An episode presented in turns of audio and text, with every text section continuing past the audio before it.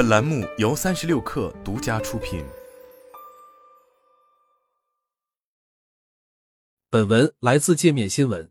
为了复制 ChatGPT 在 C 端的病毒式传播，OpenAI 于今日上线了企业专用版本的 ChatGPT。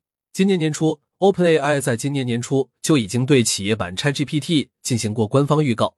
当时其表示，企业版 ChatGPT 可以执行与 ChatGPT 相同的任务流。包括撰写电子邮件、起草论文和调试代码，而这款今天推出的 B 端新品还新增了不少功能。第一是能提供对 GPT 四的无限制访问，增强了模型性能和定制选项。第二是在普通免费版 ChatGPT 基础上增加了企业级的数据隐私和高级数据分析功能。OpenAI 并没有透露企业版 ChatGPT 定价，但声称价格将取决于每家公司的使用情况和用例。此外，企业版 ChatGPT 尚有功能在今日首次亮相中并未推出。今天开始，ChatGPT 企业版已经可以立即使用。其和 ChatGPT Plus 版本一样，都有 OpenAI 的旗舰人工智能模型 GPT 四进行支持。但相比 Plus 版本，企业版客户可以优先使用 GPT 四，其所获性能是标准 GPT 四两倍，并扩展了三万两千个 token 约两万五千字的上下文窗口。在大语言模型中增加上下文窗口 token 数已经成为公司之间的技术竞赛。OpenAI 的最主要对手 Anthropic 最近宣布，其 Claude 语言模型可以提供七万五千个 token 上下文窗口选项。token 是大语言模型中进行处理的最小单元。目前，OpenAI 的接口调用都按照 token 收费，而上下文窗口相当于一个短期记忆，可以存储用户输入的内容或者聊天机器人的对话内容。一般而言，具有越大上下文窗口的语言模型，越不可能遗忘最近的对话内容。OpenAI 方面表示，不少大型企业对其企业级新品感兴趣。自 ChatGPT 九个月前推出以来，已经被超过百分之八十的财富五百强公司团队采用，包括 Block、Canva、雅诗兰黛、普华永道等大型企业，也已提前试用了 ChatGPT 企业版的 Beta 版本。此后。OpenAI 也将针对小型机构推出 ChatGPT 商务版本，并提供更多定制化选项。先企业版后商务版，应该是 OpenAI 在完全开放之前做出的严谨部署。值得注意的是，ChatGPT 企业版与面向消费者的免费版之间的关键区别是，企业版允许客户输入公司数据，针对自己所处的行业和用力训练和定制 ChatGPT。为此，企业版 ChatGPT 提供了一个新的管理控制台，其中的工具可以管理企业内部员工使用 ChatGPT 的方式，包括单点登录、预验证和使用统计仪表盘的集成。在 ChatGPT 企业版中，还嵌入了一款 ChatGPT Plus 用户才拥有的功能——高级数据分析。这一功能允许 ChatGPT 分析数据、创建图表、解决数学问题，包括从上传的文件中分析数据。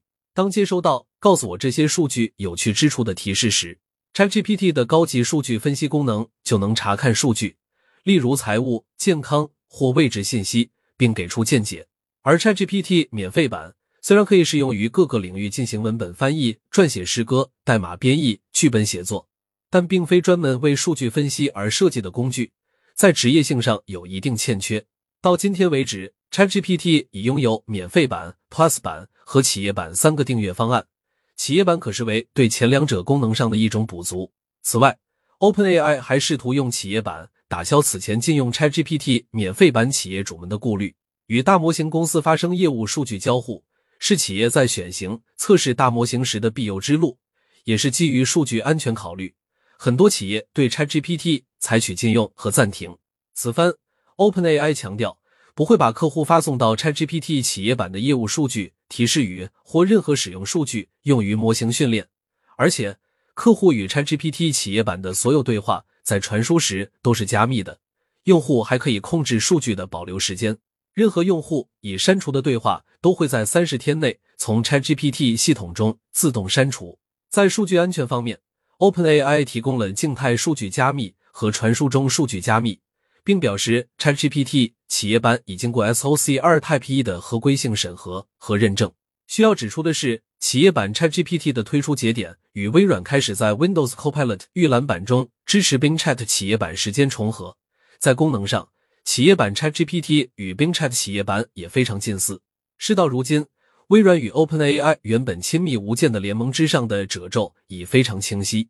无法否认的是，OpenAI 需要竭尽脑汁思考 ChatGPT 的货币化前景。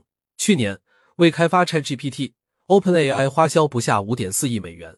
如今，ChatGPT 每运行一天就要花掉 OpenAI 七十万美元。在今年四月完成三亿美元股票出售之后，这家初创的估值已攀升到两百九十亿美元。然而，二零二二财年，OpenAI 的总收入只有三千万美元。目前，这家公司已经开始经历全球流量持续下滑。意识到问题严重性的 OpenAI 已做出多重商业化尝试。业界一个潜在判断是，B 端能为 AI 带来的溢价很有想象空间。七月十八日，微软将微软三百六十五 Copilot 统一定价为每个用户每月三十美元，这个定价远高于市场对这项服务的预期价格。在消息发布后，微软股价飙升百分之六，盘中股价创下了三百六十六点七八美元的历史新高。带动 AI 板块整体跟涨，在某种程度上，OpenAI 效法微软，寄望于 B 端产品为其进行视角拓展，应该是一步好棋。